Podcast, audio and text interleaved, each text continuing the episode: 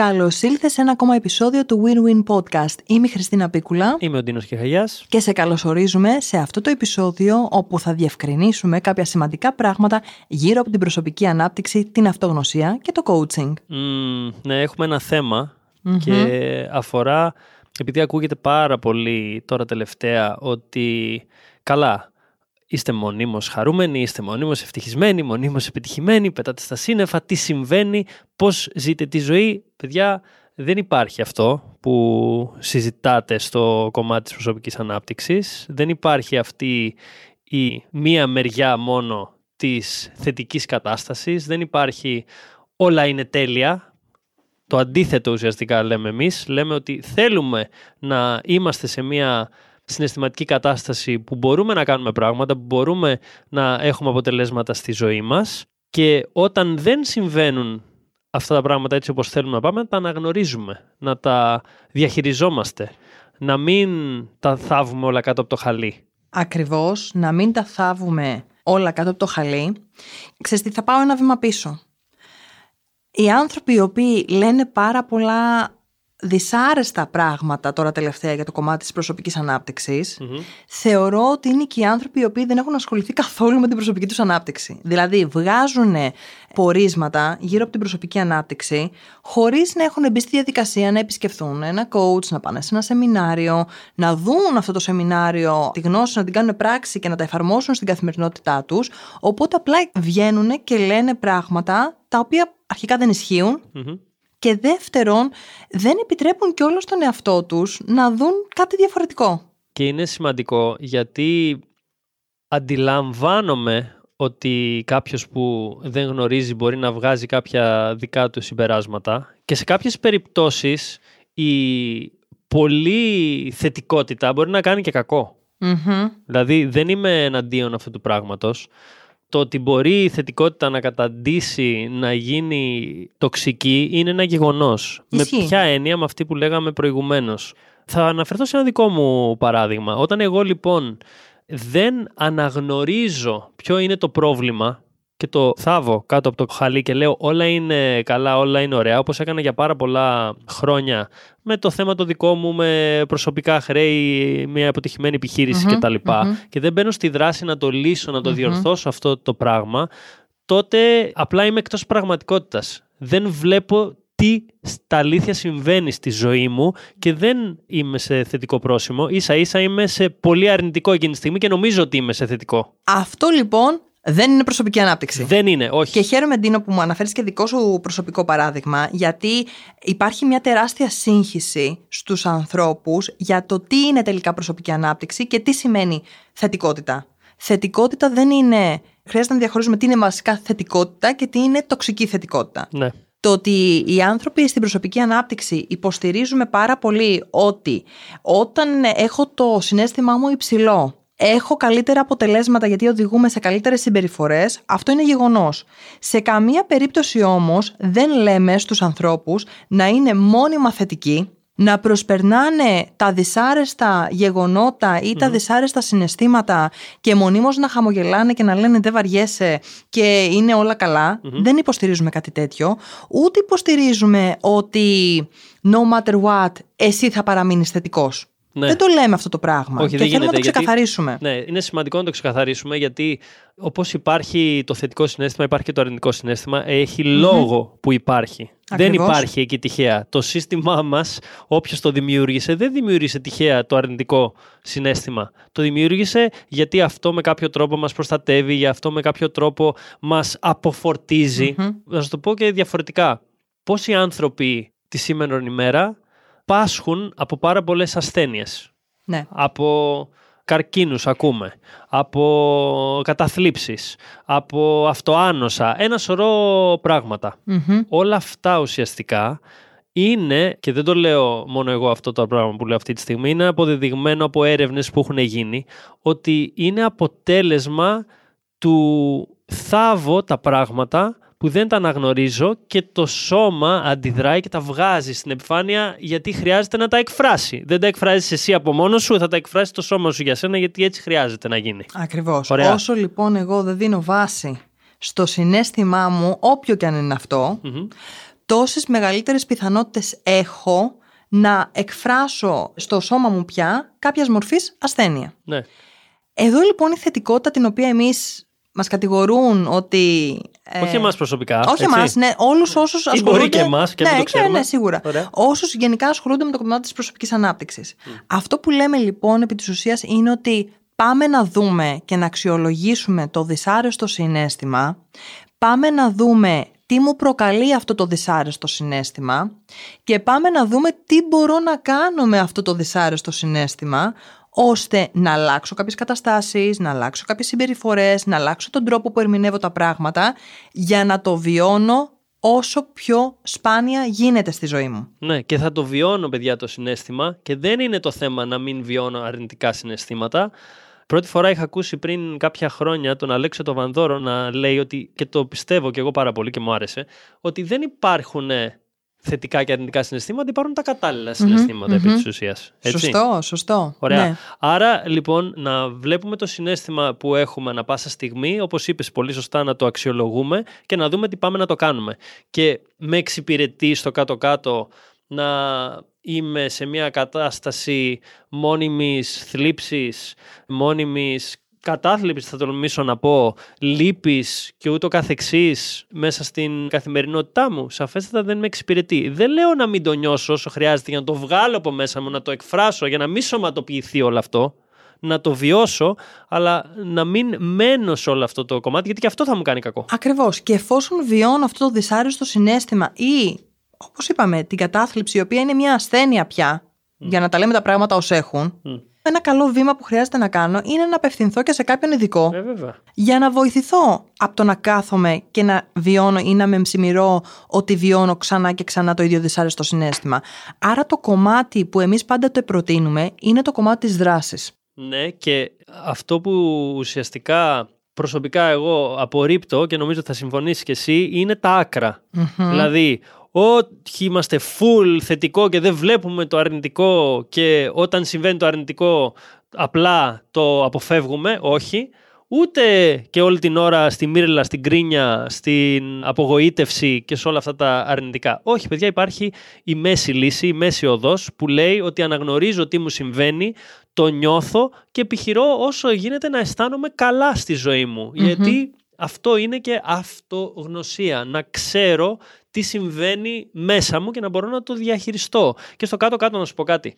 Εγώ πάντα σε αυτές τις περιπτώσεις που μπορεί να μιλάμε με κάποιον άνθρωπο και να αναφέρει το κομμάτι της θετικότητας ότι είσαι στο ροζ συννεφάκι σου και όλα αυτά. Πώς αισθάνεσαι όταν είσαι ερωτευμένη, ρε Χριστίνα; Όταν είμαστε ερωτευμένοι, πώς Υπέροχα, αισθανόμαστε; Υπέροχα. Πετάμε στα σύννεφα. Ναι. Εκρίνουμε συγκεκριμένες ορμόνες οι οποίες Μπράβο. μας κάνουν πιο παραγωγικούς, πιο χαρούμενους. Μπαίνουμε πιο εύκολα στη δράση. Επειδή έχουμε ανεβασμένο το συνέστημά μας, Ναι. συνεργαζόμαστε καλύτερα, επικοινωνούμε καλύτερα, πράττουμε καλύτερα. Από ενέργεια πώς πάμε; Φουλ, ανεβασμένοι δηλαδή. Κούραση, ε, ου. Δεν αισθανόμαστε Άντε, πού να κούραση. τρέχουμε τώρα; Όχι. Είμαστε ικανοποιημένοι από εμάς και από Ναι. τους άλλους. Είμαστε πιο δεκτικοί. Έχουμε μεγαλύτερη αυτοπεποίθηση. Το θέμα λοιπόν είναι, αυτό που θέλουμε να περάσουμε κι εμείς, είναι ότι μπορούμε την πλειονότητα, την πλειοψηφία της καθημερινότητάς μας να ζούμε σε ένα υψηλό τέτοιο ενεργειακό επίπεδο σαν να είμαστε ερωτευμένοι. Μμμ, Ωραία. μμμ. Και αυτό θέλουμε να φέρουμε στη ζωή μας, γιατί είναι όμορφο. Θέλουμε να ζήσουμε τη ζωή μας.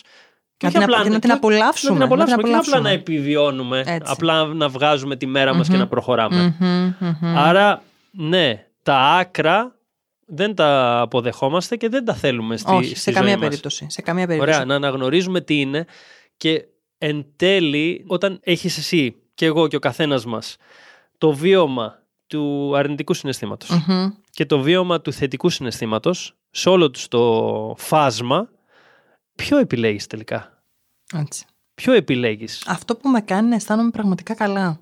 Είμαστε από τη μία εθισμένοι, γιατί έτσι έχουμε μάθει στο αρνητικό συνέστημα, γιατί νομίζουμε ότι κερδίζουμε πράγματα, αλλά επί της ουσίας είναι ψευδή αυτά τα κέρδη που έχουμε όταν είμαστε μονίμως στεναχωρημένοι, απογοητευμένοι κτλ. Και χρειάζεται να πάμε προς το ερωτευμένοι με τους συντρόφους μας, με τη ζωή μας, με την εργασία μας, με το σκοπό μας, με τα πάντα. Ναι. Αυτός είναι ο σκοπός. Μμμ. Και μπορεί να συμβεί αυτό το πράγμα σε ένα μεγάλο μέρος της ζωής μας και γιατί να μην το έχουμε εν τέλει. Αυτή είναι η συζήτηση. Οπότε. Τι θα πρότεινες, Δίνο μου, στους ανθρώπους που μιλάνε για την προσωπική ανάπτυξη, δεν την έχουν δοκιμάσει ποτέ την προσωπική ανάπτυξη, παρόλα αυτά είναι κάθετοι. Γιατί τώρα τελευταία έχω διαβάσει αρκετά έτσι κείμενα μακροσκελή που κατηγορούν όλους όσους ασχολούνται με αυτό το κομμάτι. Καταρχάς, να πούμε ότι δεν θέλουμε να πείσουμε κανέναν με αυτό το επεισόδιο για το ότι ασχολήσουμε την προσωπική ανάπτυξη ή ότι τα πράγματα είναι διαφορετικά. Μμμ. Όπως σε όλα τα επεισόδια μας, δεν είναι ο σκοπός μας να πείσουμε, απλά να εμπνεύσουμε ανθρώπους να δουν κάτι διαφορετικό. Τι θα έλεγες λοιπόν, Εγώ θα έλεγα ότι δεν είναι αυτός σκοπός η προσωπική ανάπτυξη. Δεν χρειάζεται κάποιος να ασχοληθεί σόνι και ντε με την προσωπική ανάπτυξη. Εγώ θα έλεγα απλά στον εκάστοτε άνθρωπο να αναλογιστεί και να σκεφτεί και να αισθανθεί πώς είναι με τον εαυτό του. Θέλει πράγματα στη ζωή του. Δεν θέλει πράγματα στη ζωή του. Είναι ευχαριστημένος. Ψάχνει να βρει κάποια πράγματα και δεν τα έχει βρει. Ψάχνει να βρει τρόπους, λύσεις. Είναι ok με την καθημερινότητά του. Αναλόγως με το πώς θα απαντήσει σε αυτό, θα προέτρεπα στον εκάστοτε άνθρωπο να ψάξει τελικά να βρει όχι απαραίτητα σεμινάρια κτλ. ή και άλλους ανθρώπους που ενδεχομένως έχουν ή βιώνουν αυτό που θέλω εγώ να βιώσω και να δουν πώς το κάνουν αυτοί και να πάνε να το κάνουν έτσι. Η ζωή μας πάει. Όπως και να έχει, εγώ είμαι υπέρμαχος στο να μπω στη δράση και να κάνω κάτι για αυτό που με απασχολεί και αισθάνομαι ότι θέλω και δεν το έχω.